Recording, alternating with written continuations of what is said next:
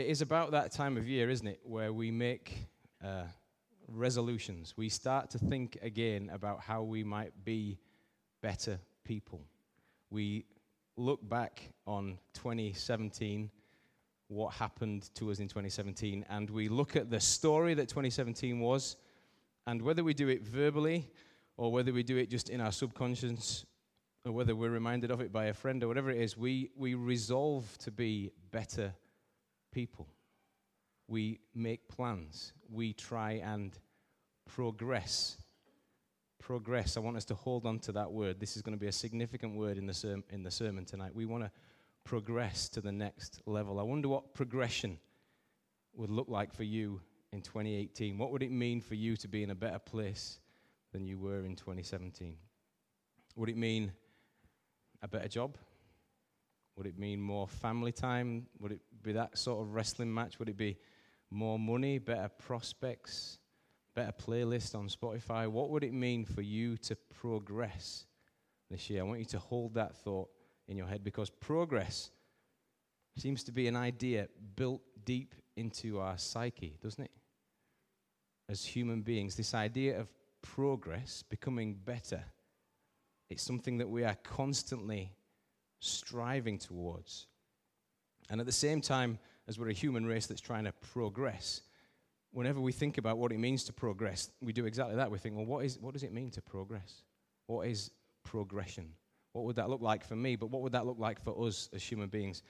Because on the one hand, we look around us and we see very obviously and overtly the fact that we are progressing, don't we? It's hard not to look at your smartphone because it is so blooming smart, your smartphone, and think that we haven't progressed. And I'm not that old, and I don't have so many wrinkles to know that a couple of years ago, when I wanted to make a private call, Jude used to live up in Scotland, my wife, Jude here, and we were going out, and I wanted to get in touch with her, I had to go to the red telephone box down the street. I had to, I had to leave my house. Which, which, when you explain that to someone who's like, if you're less than 30 now, you're going to be just, you're going to, what do you, what does that mean? What are you saying to me? You would go and put coins into, into a, a red box in the street, which just sounds so weird. And the other alternative to that was to use mum and dad's phone. And, and their phone has only just progressed to one that is buttons, and it was the dial thing. I don't, I don't, even know what that's called. But you'd have to, it was just an insane, like now with the smartphone, it just feels like an insane process. You'd go back, I'd get the phone book out. You still got a phone book? Get the phone book out, you'd rake through the book.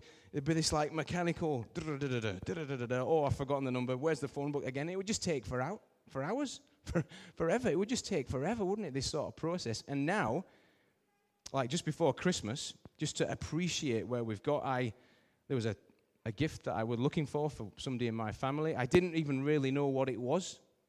I just kind of heard it. I, I was able just to, I think I said it to the tablet, and the tablet told me that it was made in some country I'd never heard of by a company I'd never heard of. I couldn't really even figure out what it was, and yet in two days, a slightly sweaty gentleman in a white van brought it to my door. And I was like, how is that possible? So you look at this and you think, man, we have, we have progressed, haven't we? We have made huge strides. It's hard to argue with the fact that we've made huge strides, isn't it? And we often would refer to this age as the communication age. We live in the age of communication. We've had these different ages of civilization where you're like, we've had the Bronze Age and the Iron Age, and it's like, we've got this down. We've got this idea fixed. If we know anything about stuff, we know about iron, we know about bronze. And now we live in the age of communication where you'd say, if, if, if, if there's one thing that we've got right now in the 21st century, it's that we can communicate, right? We've progressed to this point. But actually, one of the biggest problems facing us as human beings, and I think this sits plumly in the parameters of irony, is that we really struggle to talk to each other. It, it just seems ridiculous. We have progressed. Yes, yeah, haven't we? We've progressed. We've moved along. And we live in the age of communication. And yet now, one of the big, like Londoners at the moment, when they're planning their next, their next housing developments, they're reintroducing the idea of communal gardens.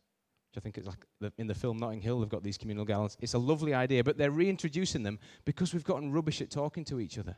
In the age of communication, we've gotten rubbish at talking to each other. The things that we'll worry about for our kids is that they'll be on their screens communicating so much that they'll not know how to talk to somebody else. You ever, you ever had that moment where you've been in the supermarket and you've seen a friend on one of your friends on Facebook? You ever had that moment? And you're good friends on Facebook, actually. You will interact quite a bit. And yet you've seen them in the supermarket and you're like, oh, I'm, I'm a bit shy. Just that moment of, I'm not really sure whether I should talk to this person.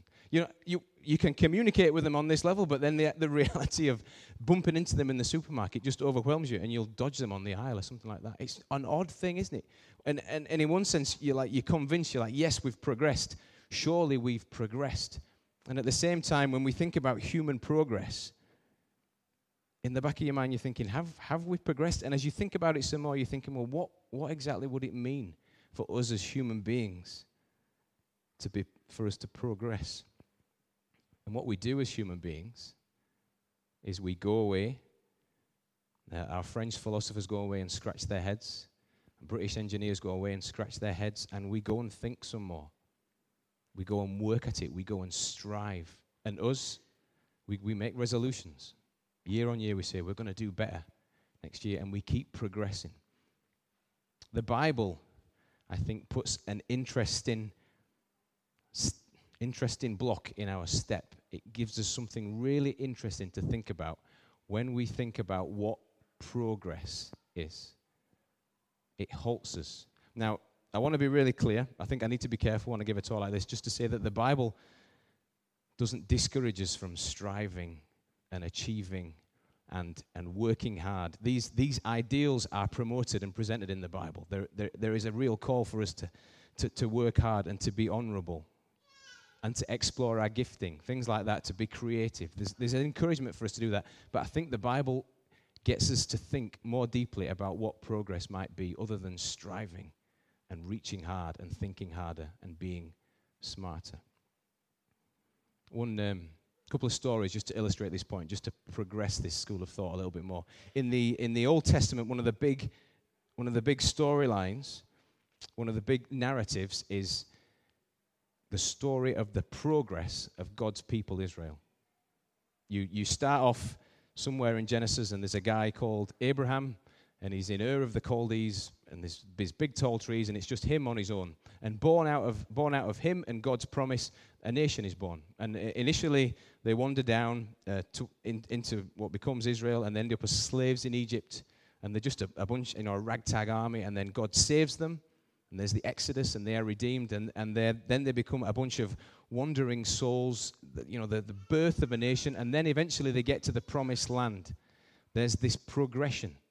And they are, and it, you know, it's the story of Israel. And maybe in some respects, it's still the story of Israel. And they are fighting tooth and nail to have an existence. They, and, and, and at this point in in the Old Testament narrative, they're looking around at other nations and they're looking at how they might progress.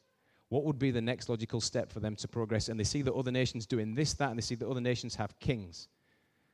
And after the first king, Saul, God, uh, God looks again for, for another option and he sends his prophet Samuel into Bethlehem to Jesse.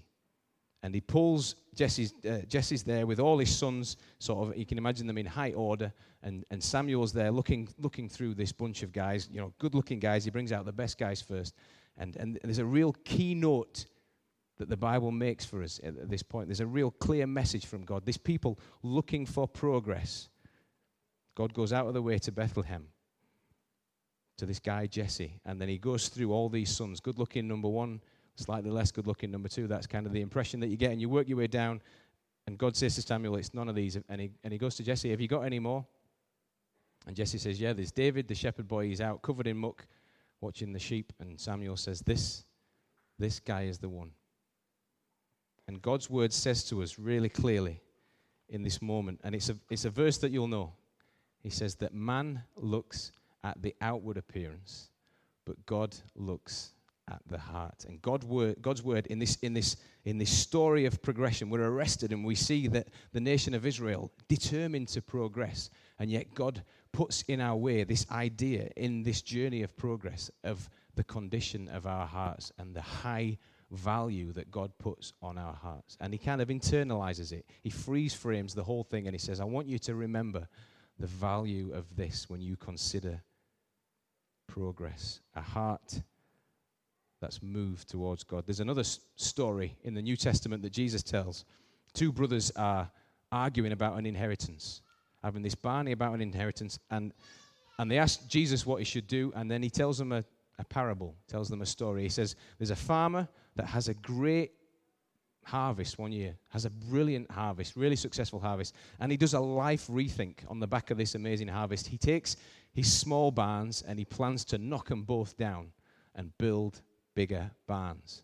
Progress, right? When I hear this story, I think, yeah, I'd do that. And the story goes on to say he would kick back and eat, drink, and be merry because he would have enough food to last him a lifetime. And you look at that story initially and you think, yeah, that's progress, right? This guy's making progress. And Jesus comes to him and he reflects as he speaks about this story and he says, This man is, and he, this, this word is not used lightly in the Bible. He says, This man is a fool to think like this about progress.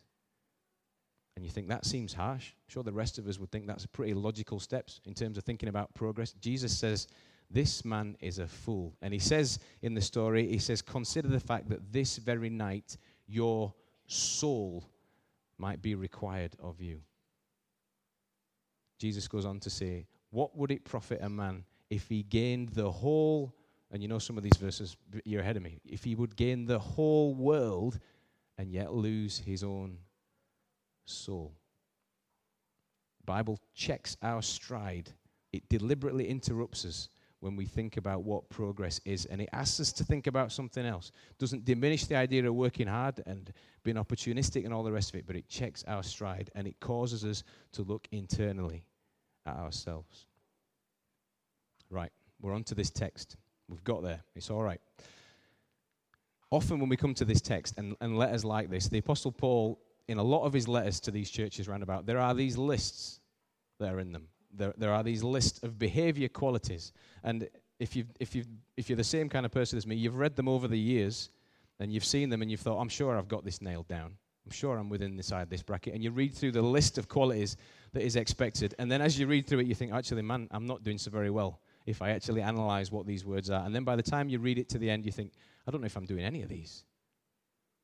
I want to change our stride again when we look at a passage like this, just for a second. We see them as commands and instructions. That's what the Apostle Paul's giving. I want just to change tack a little bit and for us to think of these as opportunities for progress.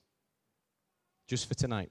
Don't always read that passage in this light. Just for tonight. I want us to look at this list, this tricky list, as opportunities for progress. Verse 5. Cast your eyes on verse 5. What does it say? Put to death, therefore, whatever belongs to your earthly nature. I want us, you to imagine the possibilities that come with that. Can you imagine having that level of, of discipline just to be able to go? I'm, just, I'm able to just to park all my carnal nature and bury it under the ground so I can never go back there again. Can you imagine how that would change the world if people did that? Can you imagine the, the possibilities? Can you imagine that? Can you imagine that? Imagine a world where kind of the sexual mistakes that we've all probably made to some degree or another, if they all just stopped happening, if we just got our game together as a human race, if we valued purity above all else and we just just became pure, all of us, can you imagine the change that would take place in the world if en masse or as a nation people or as a people group people just went, yeah, this is, this is a good way to go. This is a good way to be. And there were no more sexual mistakes. There were no more errors in that way. Can you imagine the change that that would bring on the world? Verse 6 Can you imagine a world without, without greed? Can you imagine what that would look like? If everybody was just like, I'm good with what I've got, and just, I, I really value with what, what I've got, I'm really happy with the amount of stuff that I've, I've got. Can you imagine what the world would look like? If everybody was, was in that same boat, like when greed just disappeared? Can you imagine what that would be like? It almost sounds ridiculous to think of a world without greed. Can you imagine a world where everybody just resolved their anger issues? that would almost be eerie, wouldn't it? It would almost just be a bit weird. You know, you crash your car, you get out of the car, and the guy comes towards you. He's like, "Well, hey, mistakes happen, don't they?" And you both sort of go, "Yeah, they do, don't they? Mistakes happen." And then we get back in our cars and work it out. Then you crash into him the next day, same guy. Get out of your car. Yeah, mistakes happen, don't they? Yeah, I know mistakes happen. Can you imagine this? And but every, our anger issues, you've buried them. You've just you've you've taken them, and you've just you've dealt with it. I, re- I remember often as a teenager, I'd get to these points in my life where I'd go to my parents and say, "I know I've been a bit been a bit of a pain these last few months. I want you to know, I've I've moved on. I have dealt my anger issues that were then. I have dealt with them. Imagine if that actually came, if that was actually realized in your life, in the life of people, everybody in Escape or people in the world. Imagine the changes that would come about, and then read what it says you know, the list goes on and it asks more and more of us. There's more and more possibilities. And then in verse 11, get, we just get a bit of a we get a bit of a picture of what this might look like. Verse 11, here there is no Gentile or Jew, circumcised or uncircumcised, barbarian, Scythian, slave or free, but Christ is all and is in all. There are no denominational lines, there's no prejudices. We all just get on. That's what this looks like. Can you, can you imagine this place? Can you imagine what that would be like? It's hard even to see it, isn't it? No white supremacist, no anger in the Middle East. There's just not that division. Can you imagine what that would be like? Can you imagine a world like that? And then, and then the sort of the tone of these instructions are turned on its head, and Paul says, Imagine that we were all clothed with compassion. I love that idea. The first time you look at somebody, the first thing you see of them, their coat that they've got around them, it's not anger, it's not malice, it's not slander. You don't need to say out bad about anybody. It's compassion. Imagine that's the way the world was. Everybody, every time, I, I think again, it would be a little bit eerie. You look round and somebody's looking and sees the best in you. Another guy sees the best in you. Another guy wants the best for you. Can you imagine this world? One of the incredible things that I think that the Bible says. And we look at this list and we think this is impossible. The Bible says this, this is a possibility. This can happen. And we read through those lists and we sort of cover that ground and we see that list there. And perhaps you've perhaps you're like me, you've stared at this list before, and perhaps You've had New Year's resolutions where you've revisited lists like this and you've said, I see, I get this. I get that actually this is a way that the world could progress. I get, even looking at myself, if I take on some of those traits, the world will be a p- better place. And you, New Year's Eve, you say to yourself, I am going to resolve to, to behave like this. And you've made these resolutions before, and you look back at them again now, and you think, well, I've tried to do that so many times, and I've failed. And what happens often with us as Christians, what happens to me is we look at these lists and our hearts become hard because we see the world that we actually have to live in and the reality of life and the high bar, the high level of expectation that God calls us to. And our hearts get hard. And we say, I can't do that. I can't get there. And just, I think, hopefully, at that point where we realize that our hearts are hard, God, God's word would speak to us and it would remind us that this behavior that we strive for, there is another way to progress in this world. And it is when our hearts, somewhere deep within us, is moved towards God. Look at what it says in verse 1. So this passage is a bit of a sandwich. There's the instructions in the middle, this list, this, this level of behavior that God eh, wants from us, that, that He asks for us, that is almost unimaginable. And then it, that is sandwiched between the here's how you do it since then, you have been raised with Christ. Set your hearts on things above, where Christ is, seated at the right hand of God. Set your minds on things above. Do you see what happens in this story? Do you see the logical process? This level of behavior that we would, would scare us to death and that we've failed so many times that God says, I love you and I've acted to save you, and your hearts that get hard have been moved. And the sandwich at the bottom, verse 15 through, let the peace of Christ rule in your hearts, since as members of one body, you were called to peace. And be thankful. Let the message of Christ dwell in you richly as you teach and admonish one another with all wisdom through psalms and songs from the Spirit, singing to God with gratitude in your hearts. This is what the Word of God says. It says, Your hearts have been moved. Your hearts have been moved. One of the one of the challenges for us, or the challenge that I'm laying before you for 2018, is that the reality for so many of us so often is that our hearts get hardened.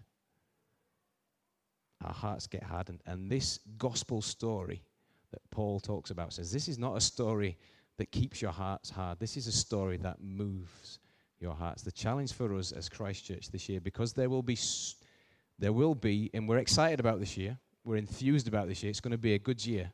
But as with everything, there will be challenges along the way that cause us real dark moments. We've got no idea what's coming this year. As a church, as individuals, health, relationships, we don't know what lies in front of us.